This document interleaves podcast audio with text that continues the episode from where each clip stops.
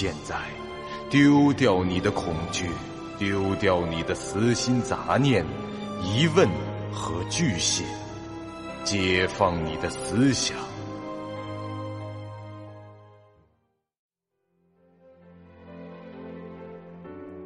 您现在收听到的是由喜马拉雅 FM 出品。巨五八瓦塔播讲的长篇恐怖网络游戏有声小说《惊悚乐园》，作者三天两觉。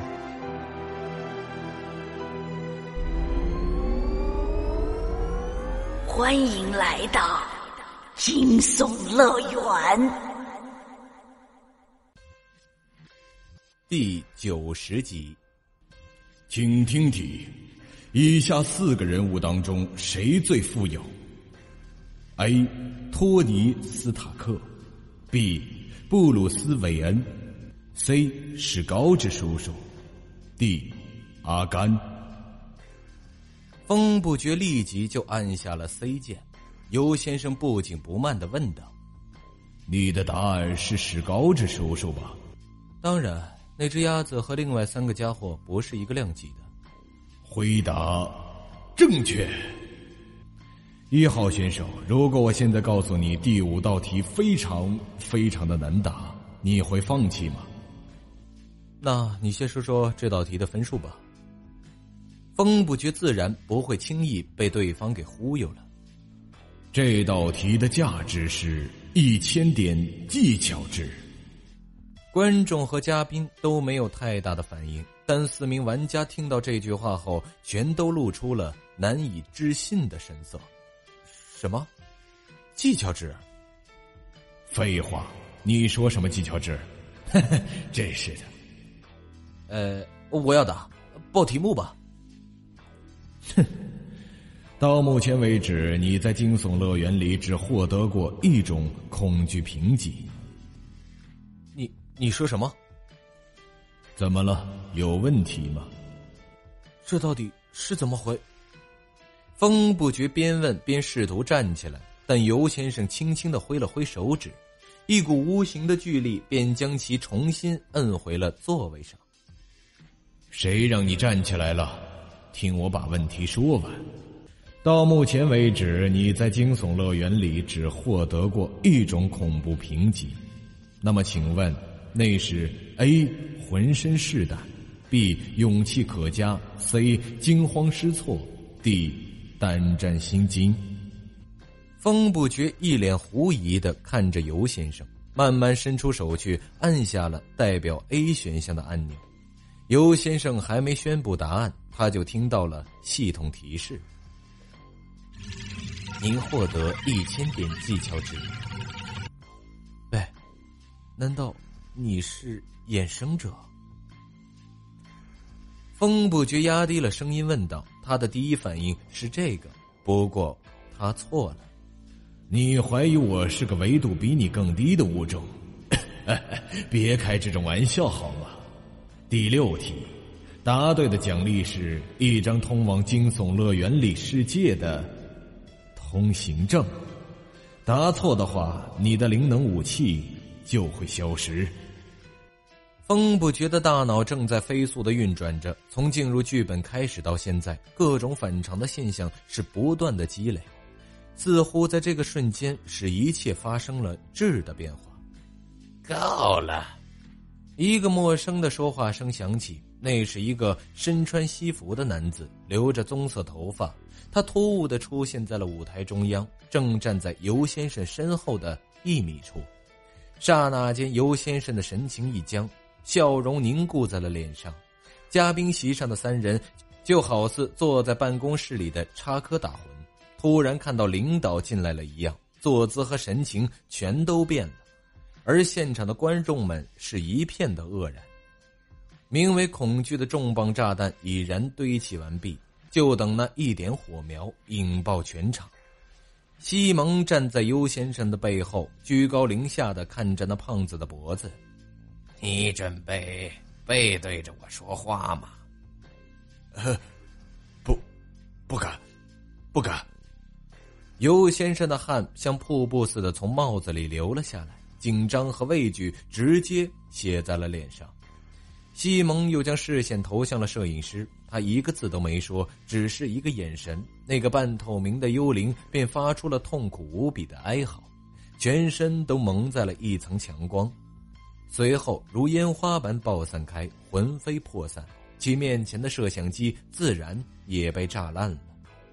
杂鱼，都滚出去！西蒙用着不高不低的音量、不容置疑的语气，在舞台中央说了这么一句。观众席上的妖魔鬼怪就像是人见了鬼一样，发出各种杀猪般的喊声，连滚带爬、鸡飞狗跳的向着各个出口涌去。一时间，烟尘滚滚，血肉横飞。各个出口的门框基本都被撞坏了，甚至有破墙而出和遁地逃走的。短短三十秒不到，整个录影棚就剩下四名玩家：西蒙、尤先生和嘉宾席上的三位嘉宾。哎，好久不见啊，西蒙老兄啊！赫怀斯托斯笑着想套近乎，西蒙只是淡淡的回道：“嘿，是你呀。”我订的货怎么样了？呃，你也知道的，西蒙老兄，适合你的武器造起来很麻烦的。再说，我们不是说好了二十一世纪结束前交货？但我看你好像很闲呢。呃，明白明白，我马上消失。您请自便。赫怀斯托斯这么说着，就真的消失了。没想到你还会来这种场合。西蒙又将眼神移到了傲慢的身上。你管得够宽的，我这也是公事。你要是有什么私事要跟我说，哼！傲慢没听完，他把话说完，就化作一股黑烟离开了。啊啊！看我干嘛？我就看看不说话也不行啊！你下注了。高级人员基本都下注了。我是裁判，那是因为没人打得过你。但是，还有但是。好好好好，我错了，我错了，行吧，我走就是了。瘟疫咳嗽了两声，化作黑光而去。西蒙的视线再次回到了尤先生身上。好了，请你解释一下。这是什么意思？呃，呃，这位大哥，我能不能问问，这到底是什么情况？风不觉冲着西蒙是挥了挥手，一脸真诚的插嘴问道。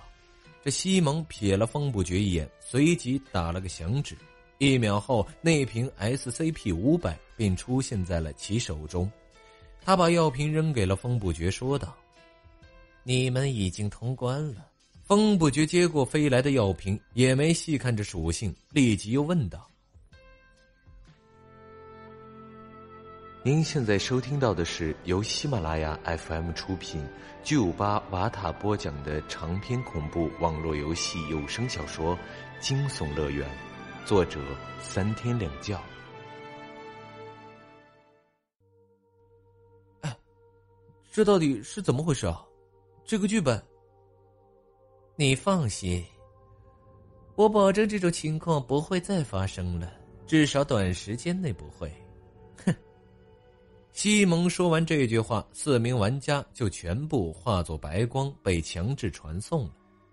登陆空间中，风不觉建立了队伍通讯。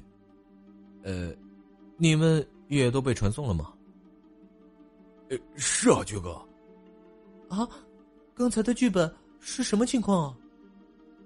好像，碑林的声音也出现了，四雨的声音响起。好像剧本里的 BOSS 们之间发生了矛盾，然后把我们赶走了。呃呃，好奇怪啊！我这里显示任务完成是零分之零，但是通关奖励倒是很齐全。喂，这是什么 bug 吧？那个突然出现的西装男，听他的语气，貌似是 GM。搞不好我们遇上了什么大事了呢？呃，杰哥，那怎么办啊？什么怎么办？通关奖励不是拿好了吗？你去问客服，估计也是一问三不知。你总不能投诉说完了一半就直接通关，太容易了吧？哼不觉，到现在拿的所有恐惧评级都是浑身是的。啊，团长，你该不会是开挂了吧？四雨忽然问道。这碑林也接着说道：“啊，那个嘛。”这风不觉还真没想好怎么回答这个问题。他和这俩女生也不算很熟，只是游戏中结识不久的朋友而已。难道把自己患有不明脑部疾病的事情给坦白了？不过他转念一想，假如现在编个理由搪塞过去，就算这理由暂时站得住脚，说不定他们也会从小探那里打听到真相的。斟酌了一会儿，风不觉才开口道：“呃，不是开挂，当然也不是注射了什么镇定剂药物在玩游戏。我只是不会。”感到害怕，此言一出，四雨和碑林自然想要继续追问。风不觉在他们问出问题前就抢道：“但为什么会这样？是我不能相告，你们也别去问小探，就算是我的一点隐私吧。希望你们能保守这个秘密。”一段无声的沉默后，四雨说道：“嗯，好的，这事不提了。”听他这么说，碑林也接道：“我没意见，放心，我口风很紧的。”哎，谢谢。要不今天就这么散了吧？好啊，我有点累了，下了啊。四宇和碑林也表示准备下线，四人相互道别后，纷纷离开了游戏。时间是稍稍的倒退，数分钟前死亡问答录制现场。这西蒙俯视着尤先生说道：“谁允许你把他们带到死亡问答里来的？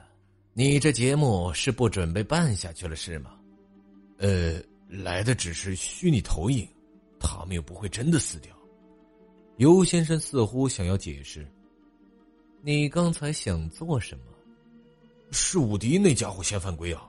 他让风不绝在十几级就进入了霹雳世界。”轻而易举就入手了灵能武器啊！